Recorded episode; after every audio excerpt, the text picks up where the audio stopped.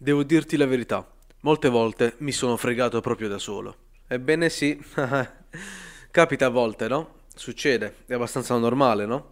Peccato che quello a cui io mi riferisco siano idee che mi avrebbero portato un bel po' di soldini in tasca e con cui sarebbero state davvero belle idee da realizzare. Quando si suol dire se non lo farai tu lo farà qualcun altro, chi lo dice ha dannatamente ragione. Ti condividerò una mia esperienza personale che mi è costata davvero caro e alcune mie riflessioni che ti porteranno a non rimandare, ad agire subito e a non aspettare, insomma, perché sennò qualcun altro ti ciulerà l'idea o semplicemente la farà prima di te. Tutto questo dopo la sigla. Benvenuto su Daily Motive, la rubrica di Motivaction dove ti racconto concetti motivazionali e di crescita personale sotto un punto di vista logico, basato sulla realtà. Non le solite belle parole, ma una nuova prospettiva sugli eventi di ogni giorno per vivere la tua vita al massimo e aiutarti a raggiungere i tuoi obiettivi. Benvenuto o benvenuta nel 16° episodio di Daily Motive. Come ti ho detto prima, oggi andremo a parlare un po' del fatto che se non lo fai tu lo farà qualcun altro e parto subito col condividerti una mia esperienza non tanto positiva. Una delle tante idee che mi erano venute molti anni fa, e dico molti anni fa, era quella di sostituire gli specchietti retrovisori delle auto con delle telecamere e mettere le loro riproduzioni in un video nel cruscotto dell'auto, così che il guidatore non dovesse girare la testa a destra e manca, sopra, sotto, destra, sinistra, ma semplicemente avere tutto lì. Bene, cosa stanno facendo adesso le auto? Avevo un vantaggio di parecchi anni, eppure adesso non ho niente. Questa è solo, diciamo, la più rilevante delle idee, ma ne ho avute tanti altri nel corso di tanti anni che potevano funzionare, o perlomeno ci potevo provare. Quello su cui ti volevo far ragionare oggi e che ti potrebbe aiutare, almeno spero, nel cercare di non rimandare certe cose e cercare di farle il prima possibile, sono 3 punti.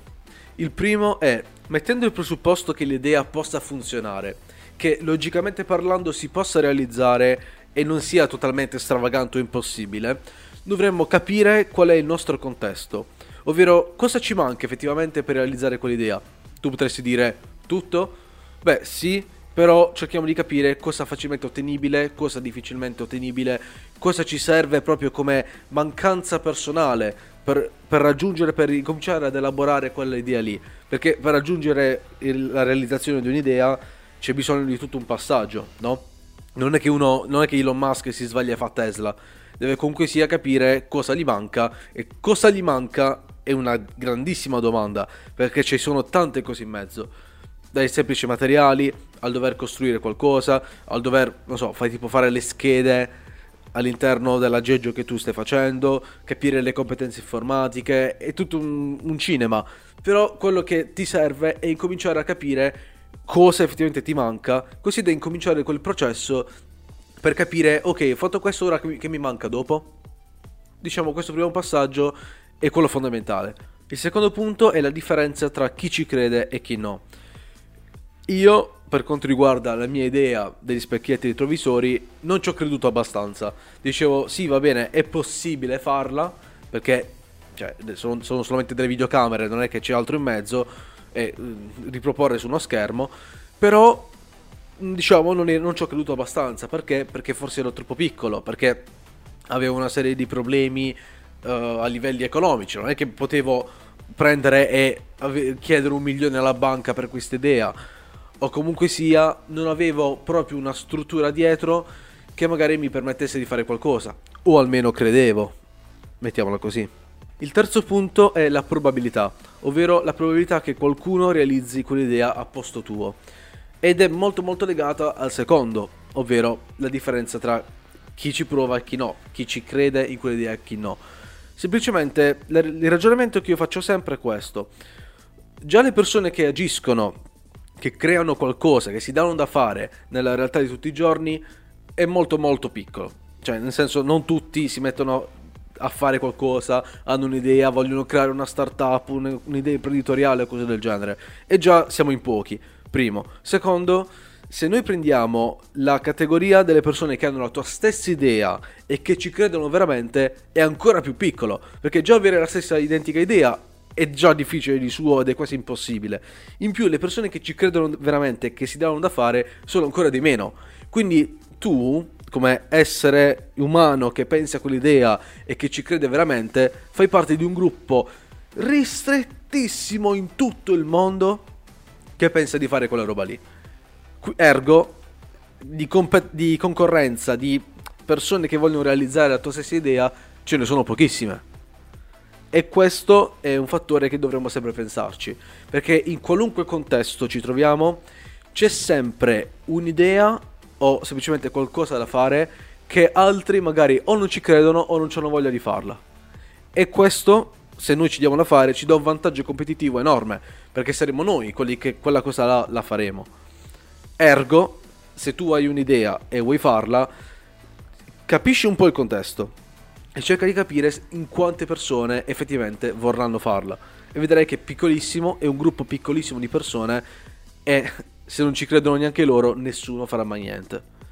Quindi credici e ragiona su questa probabilità. Il quarto punto è quello più brutale e più cattivo e anche più importante, tra l'altro, di tutta questa manfrina di cose che ti sto dicendo, ed è quello che se non ci provi, se non ti dai da fare e poi qualcuno realizza l'idea al posto tuo, avrai un rimorso di quelli impossibili. Io lo sto vivendo adesso con l'idea delle telecamere, di quello che il fatto che adesso stanno facendo sui nuovi modelli di auto e quello che io non l'ho fatto. Pensare che io avevo un vantaggio di 5-6 anni, una cosa del genere, mi era venuta quando ero bambino questa idea, ed era un'idea che era inconcepibile al tempo, o perlomeno rivoluzionaria, perché nessuno avrebbe pensato di metterci una cavolo di videocamera piazzata lì al posto degli specchietti retrovisori, no? Mentre oggi è quello che si sta facendo, quello che è la base dei futuri modelli di auto. Detto questo, spero che il rimorso non ti vada a consumare da dentro una volta che vedrai quell'idea realizzata da qualcun altro. Io ho sperimentato questo rimorso per moltissime volte. Tutte le, diciamo, più belle idee che ho avuto, anche diciamo avendo un vantaggio di anni, mi hanno portato veramente a dirmi: sono proprio un deficiente, se non qualcosa di, una parola un po' più cattiva nei confronti di me stesso. E quindi, se hai un'idea, almeno provaci, cerca di capire cosa ti manca, se per te quella roba lì è possibile, se puoi effettivamente realizzarla anche con l'aiuto di qualcun altro o chiedendo finanziamenti in giro. Ma cerca di capire se veramente quella roba lì la puoi fare o meno, perché se non la fai, dopo saranno cazzi amari. Quindi perlomeno pensa a capire se la puoi fare o meno. Almeno questo. Detto questo, spero che questa riflessione, questi punti ti siano stati utili, ti saranno utili in futuro, e spero che tu possa non provare mai il rimorso interiore di qualcuno che ti crea l'idea in faccia. Quindi, detto questo, io ti saluto, ci ribecchiamo alla prossima, bye bye.